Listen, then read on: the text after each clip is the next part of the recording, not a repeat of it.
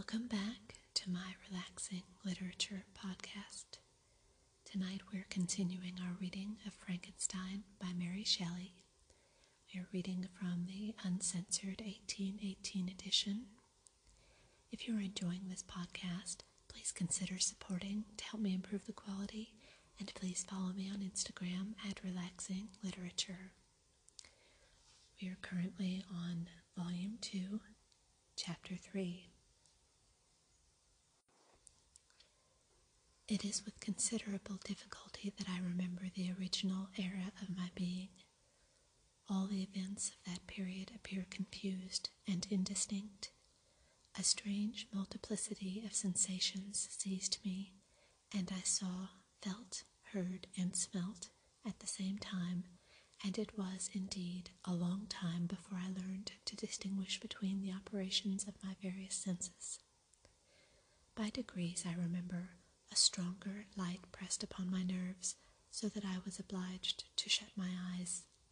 Darkness then came over me and troubled me, but hardly had I felt this when, by opening my eyes, as I now suppose, the light poured in upon me again. I walked, and, I believe, descended, but I presently found a great alteration in my sensations.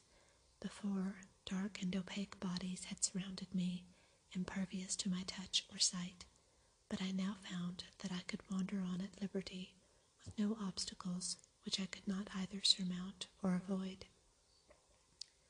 The light became more and more oppressive to me, and, the heat wearying me as I walked, I sought a place where I could receive shade. This was the forest near Ingolstadt, and here I lay by the side of a brook, resting from my fatigue until I felt tormented by hunger and thirst. This roused me from my nearly dormant state, and I ate some berries which I found hanging on the trees or lying on the ground. I slaked my thirst at the brook, and then, lying down, was overcome by sleep. It was dark when I awoke. I felt cold also, and half frightened, as it were instinctively, finding myself so desolate.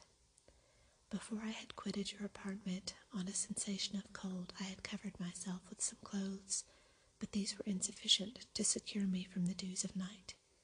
I was a poor, helpless, miserable wretch, I knew, and could distinguish nothing, but feeling pain invade me on all sides, I sat down and wept. Soon a gentle light stole over the heavens and gave me a sensation of pleasure. I started up and beheld a radiant form rise from among the trees. I gazed with a kind of wonder. It moved slowly, but it encircled my path, and I went out in search of berries. I was still cold when, under one of the trees, I found a huge cloak with which I covered myself and sat down upon the ground. No distinct ideas occupied my mind. All was confused. I felt light and hunger and thirst and darkness, Innumerable sounds rung in my ears, and on all sides various scents saluted me. The only object that I could distinguish was the bright moon, and I fixed my eyes on that with pleasure.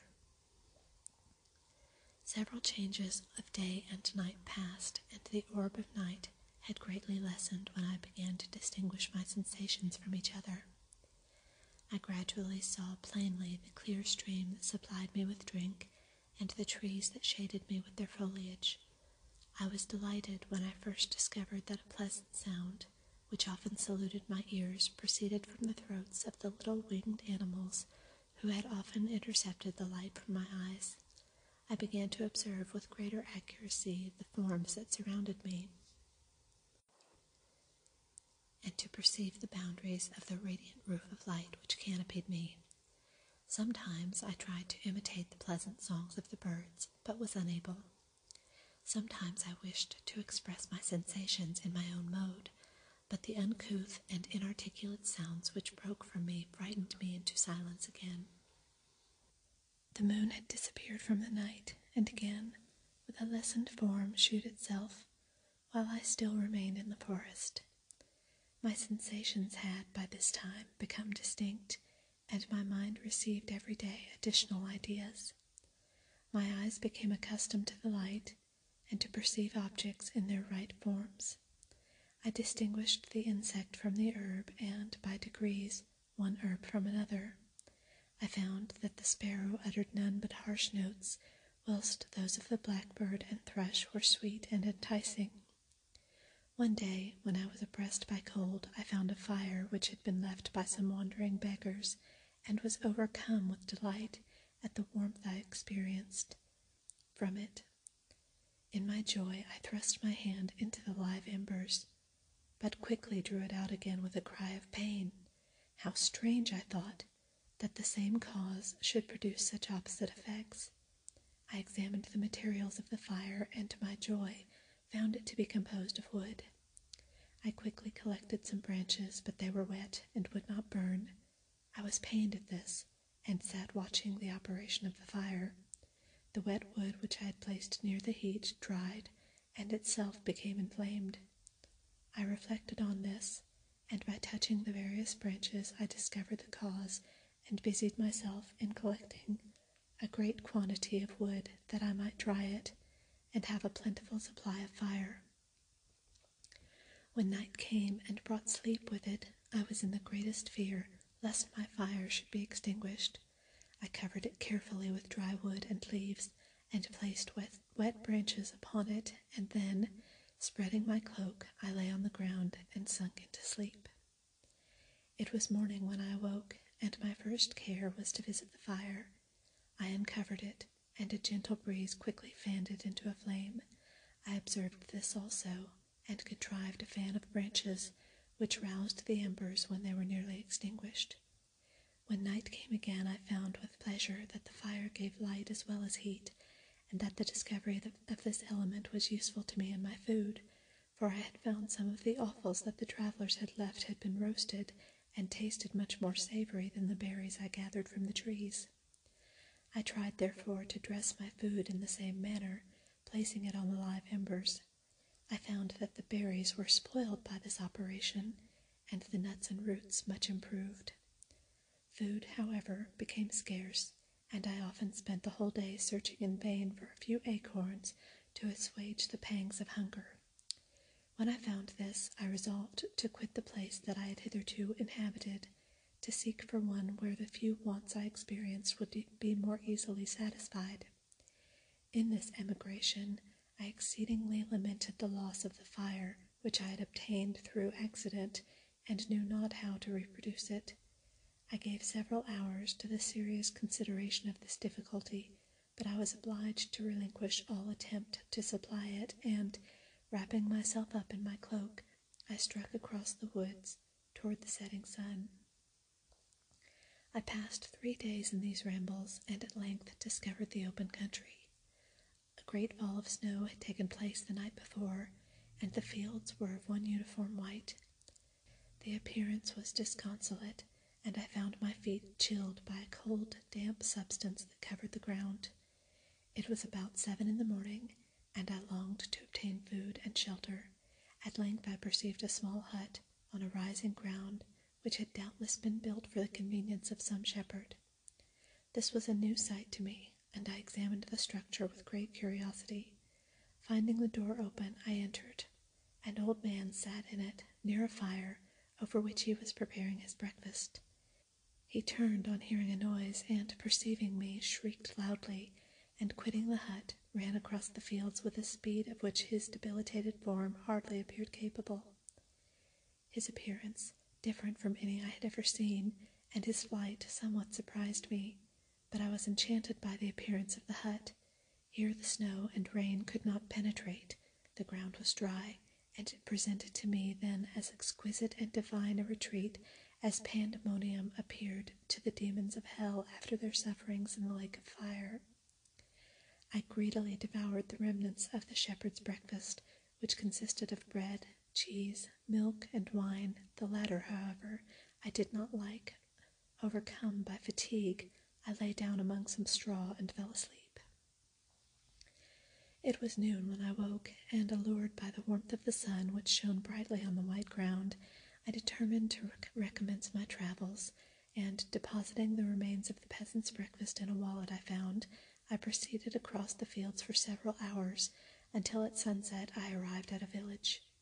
How miraculous did this appear! The huts, the neater cottages, and stately houses engaged my admiration by turns. The vegetables in the gardens, the milk and cheese that I saw placed at the windows of some of the cottages, allured by my appetite. One of the best of these I entered, but I had hardly placed my foot within the door before the children shrieked and one of the women fainted. The whole village was roused, some fled, some attacked me, until grievously bruised by stones and many other kinds of missile weapons, I escaped to the open country and fearfully took refuge in a low hovel quite bare, and making a wretched appearance after the places I had beheld in the village. This hovel, however, joined a cottage of neat and pleasant appearance, but after my late dearly bought existence, I dared not enter it. My place of refuge was constructed of wood, but so low that I could with difficulty sit upright in it. No wood, however, was placed on the earth which formed the floor, but it was dry, and although the wind entered it by innumerable chinks, I found it an agreeable asylum from the snow and rain. Here then I retreated and lay down, happy to have found a shelter, however miserable, from the inclemency of the season, and still more from the barbarity of man. As soon as morning dawned, I crept from my kennel that I might view the adjacent cottage and discover if I could remain in the habitation I had found. It was situated against the back of the cottage and surrounded on the sides, which were exposed by a pigsty and a clear pool of water. One part was open, and by that I had crept in, but now I covered every crevice by which I might be perceived with stones and wood, yet in such a manner that I might move them on occasion to pass out. All the light I enjoyed came through the sty, and that was sufficient for me. Having thus arranged my dwelling and carpeted it with clean straw, I retired, for I saw the figure of a man at a distance and I remembered too well my treatment the night before to trust myself in his power. I had first, however, provided for my sustenance for that day by a loaf of coarse bread which I purloined, and a cup with which I could drink more conveniently than from my hand of the pure water which flowed by my retreat. The floor was a little raised so that it was kept perfectly dry, and by its vicinity to the chimney of the cottage it was tolerably warm. Being thus provided, I resolved to reside in this hovel until something should occur which might alter my determination. It was indeed a paradise compared to the bleak forest, my former residence, the rain dropping branches, and dank earth. I ate my breakfast with pleasure, and was about to remove a plank to procure myself a little water when I heard a step, and, looking through a small chink, I beheld a young creature with a pail on her head passing before my hovel. The girl was young and of gentle demeanor, unlike what I have since found cottagers and farmhouse servants to be. Yet she was meanly dressed, a coarse blue petticoat and a linen jacket being her only garb. Her fair hair was plaited, but not adorned. She looked patient, yet sad. I lost sight of her, and in about a quarter of an hour she returned, bearing the pail, which was now partly filled with milk. As she walked along, seemingly incommoded by the burden, a young man met her, whose countenance expressed a deeper despondence. Uttering a few sounds with an air of melancholy, he took the pail from her head and bore it to the cottage himself. She followed, and they disappeared. Presently I saw the young man again, with some tool in his hand, cross the field behind the cottage and the girl also was busied sometimes in the house and sometimes in the yard. On examining my dwelling, I found that one of the windows of the cottage had formerly occupied a part of it, but the panes had been filled up with wood. In one of these was a small and almost imperceptible chink through which the eye could just penetrate. Through this crevice, a small room was visible, whitewashed and clean, but very bare of furniture. In one corner near a small fire sat an old man, leaning his head on his hands in a disconsolate attitude. The young girl was occupied in arranging the cottage, but presently she took something out of a drawer which employed her hands, and she sat down beside the old man, who, taking up an instrument, began to play, and to produce sounds sweeter than the voice of the thrush or the nightingale. It was a lovely sight, even to me, poor wretch, who had never beheld aught beautiful before. The silver hair and benevolent countenance of the aged cottager won my reverence, while the gentle manners of the girl enticed my love. He played a sweet, mournful air, which I perceived drew tears from the eyes of his amiable companion, of which the old man took no notice until she sobbed audibly. He then pronounced a few sounds, and the fair creature, leaving her work, knelt at his feet. He raised her and smiled with such kindness and affection that I felt sensations of a peculiar and overpowering nature. They were a mixture of pain and pleasure, such as I had never before experienced, either from hunger or cold, warmth or food, and I withdrew from the window, unable to bear these emotions. Soon after this, the young man returned, bearing on his shoulders a load of wood. The girl met him at the door, helped to relieve him of his burden, and taking some of the fuel into the cottage, placed it on the fire. Then she and the youth went apart into a nook of the cottage, and he shewed her a large loaf and a piece of cheese. She seemed pleased, and went into the garden for some roots and plants, which she placed in her water and then upon the fire. She afterwards continued her work, whilst the young man went into the garden and appeared busily employed in digging and pulling up the roots. After he had been employed thus about an hour, the young woman joined him, and they entered the cottage together. The old man had in the meantime been pensive, but on the appearance of his companions he assumed a more cheerful air, and they sat down to eat. The meal was quickly dispatched. The young woman was again occupied in arranging the cottage. The old man walked before the cottage in the sun for a few minutes, leaning on the arm of the youth. Nothing could exceed in beauty the contrast between these two excellent creatures. One was old, with silver hairs and a countenance beaming with benevolence and love. The younger was slight and graceful in his figure, and his features were molded with the finest symmetry yet his eyes and attitude expressed the utmost sadness and despondency. The old man returned to the cottage, and the youth, with tools different from those he had used in the morning, directed his steps across the fields. Night quickly shut in, but, to my extreme wonder, I found that the cottagers had a means of producing light by the use of tapers, and was delighted to find that the setting of the sun did not put an end to the pleasure I experienced in watching my human neighbors. In the evening, the young girl and her companion were employed in various occupations which I did not understand, and the old man again took up the instrument, which produced the divine sounds that had enchanted me in the morning. So soon as he had finished, the youth began, not to play, but to utter sounds that were monotonous, and neither resembling the harmony of the old man's instrument or the songs of the bird. I since found that he read aloud, but at the time I knew nothing of the science of words or letters. The family, after having been thus occupied for a short time, extinguished their lights and retired, as I conjectured, to rest. Chapter 4 I lay on my straw, but I could not sleep. I thought of the occurrences of the day. What chiefly struck me was the gentle manners of these people and I longed to join them, but dared not.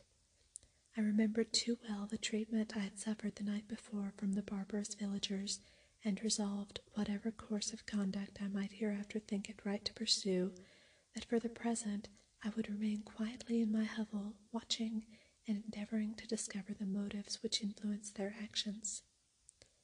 The cottagers arose the next morning before the sun. The young woman arranged the cottage and prepared the food and the youth departed after the first meal. This day was passed in the same routine as that which preceded it. The young man was constantly employed out of doors, and the girl in various laborious occupations within. The old man, whom I soon perceived to be blind, employed his leisure hours on his instrument or in contemplation. Nothing could exceed the love and respect which the younger cottagers exhibited toward their venerable companion. They performed towards him every little office of affection and duty with gentleness, and he rewarded them by his benevolent smiles. They were not entirely happy. The young man and his companion often went apart and appeared to weep. I saw no cause for their unhappiness, but I was deeply affected by it. If such lovely creatures were miserable, it was less strange that I, an imperfect and solitary being, should be wretched. Yet, why were these gentle beings unhappy? They possessed a delightful house, for which it was in my eyes, and every luxury. They had a fire to warm them when chill, and delicious viands when hungry. They were dressed in excellent clothes, and still more, they enjoyed one another's company and speech, interchanging each day looks of affection and kindness. What did their tears imply? Did they really express pain? I was at first unable to solve these questions, but perpetual attention and time explained to me many appearances which were at first enigmatic. A considerable period elapsed before I discovered one of the causes of the uneasiness of this amiable family. It was poverty, and they suffered that evil in a very distressing degree. Their nourishment consisted entirely of the vegetables of their garden and the milk of one cow, who gave very little during the winter when its masters could scarcely procure food to support it. They often, I believe, suffered the pangs of hunger very poignantly, especially the two younger cottagers, for several times they placed food before the old man when they reserved none for themselves. This trait of kindness moved me sensibly. I had been accustomed during the night to steal a part of their store for my own consumption, but when I found that in doing this I inflicted pain on the cottagers, I abstained and satisfied myself with berries, nuts, and roots which I gathered from a neighboring wood. I discovered also another means through which I was enabled to assist their labors. I found that the youth spent a great part of each day in collecting wood for the family fire, and during the night I often took his tools, the use of which I quickly discovered, and brought home firing sufficient for the consumption of several days.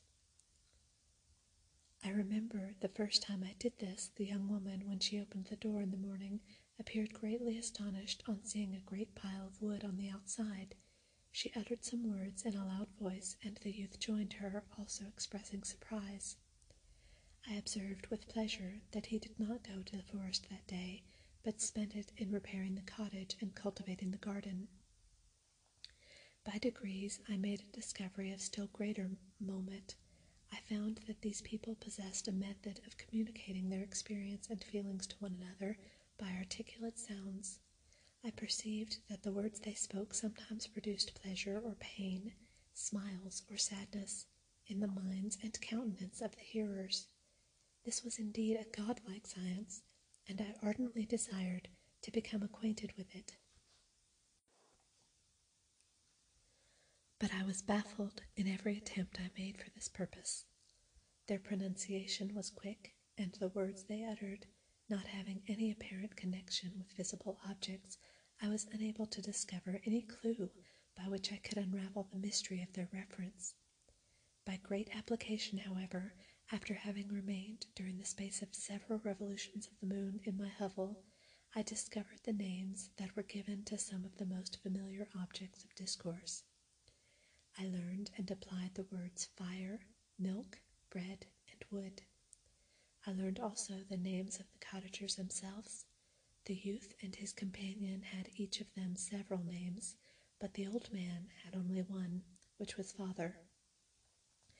The girl was called sister or Agatha, and the youth Felix, brother or son. I cannot describe the delight I felt when I learned the ideas appropriated to each of these sounds and was able to pronounce them. I distinguished several other words without being able as yet to understand or apply them, such as good, dearest, unhappy. I spent the winter in this manner. The gentle manners and beauty of the cottagers greatly endeared them to me. When they were unhappy, I felt depressed. When they rejoiced, I sympathized in their joys.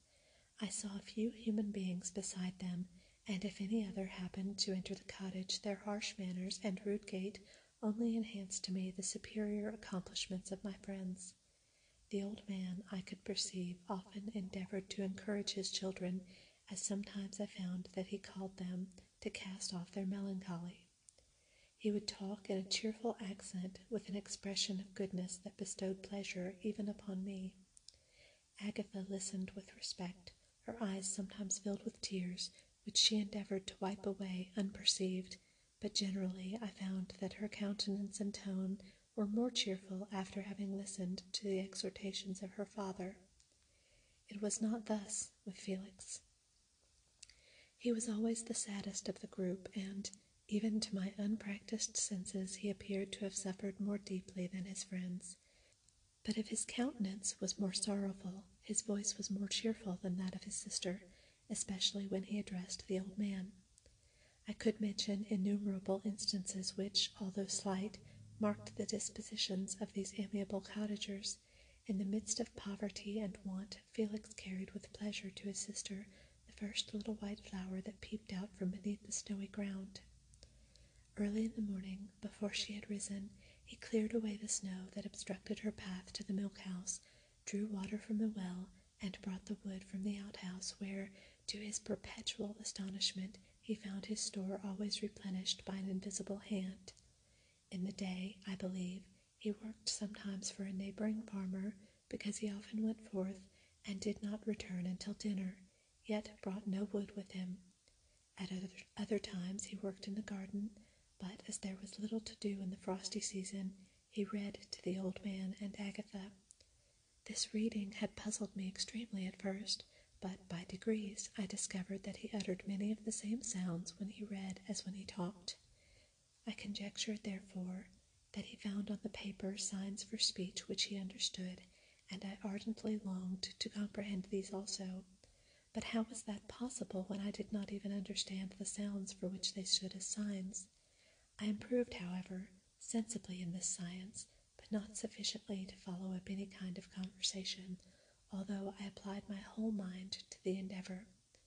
For I easily perceived that, although I eagerly longed to discover myself to the cottagers, I ought not make the attempt until I had first become master of their language, which knowledge might enable me to make them overlook the deformity of my figure for with this also the contrast perpetually presented to my eyes had made me acquainted.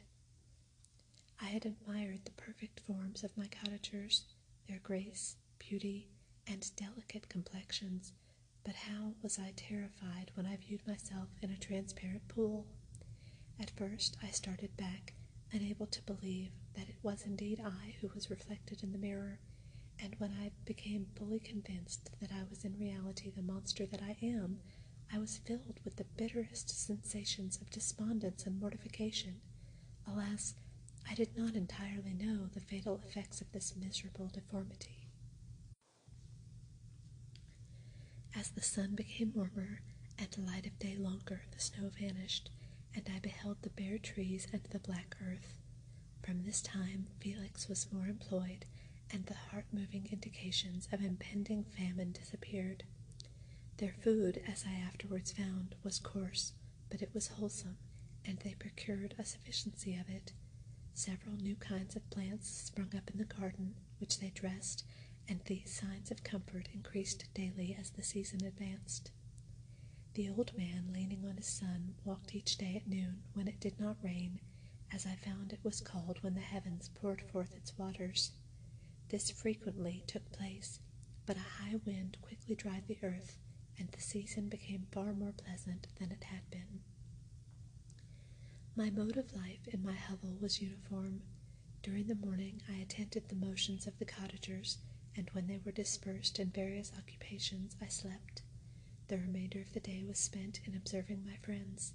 When they had retired to rest, if there was any moon or the night was starlight, I went into the woods and collected my own food and fuel for the cottage.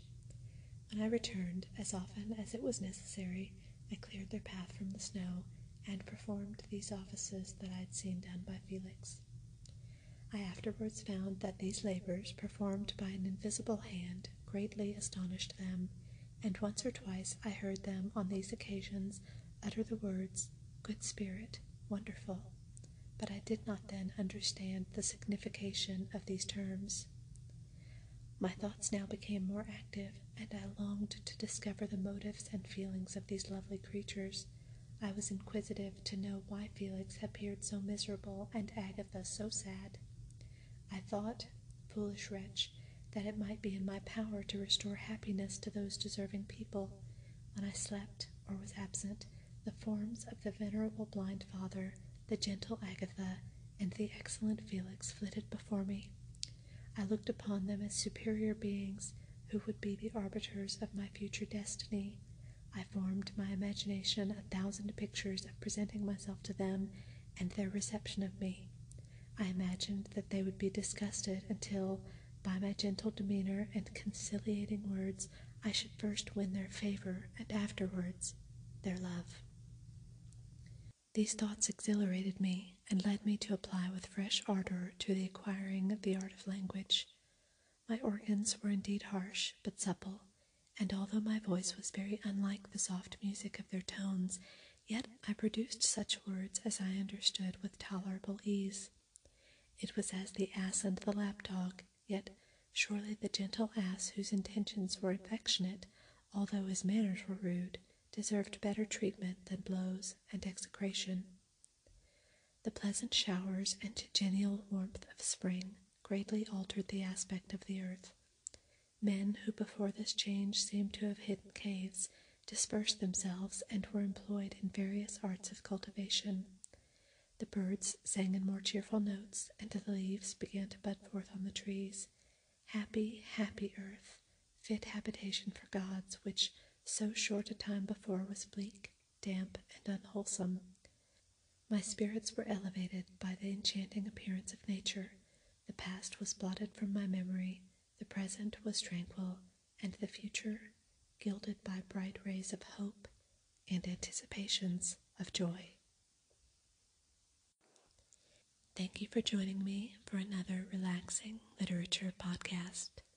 This has been Volume 2, Chapters 3 and 4 of Frankenstein by Mary Shelley. If you are enjoying this podcast, please consider supporting to help me improve the quality, and please follow me on Instagram at Relaxing Literature.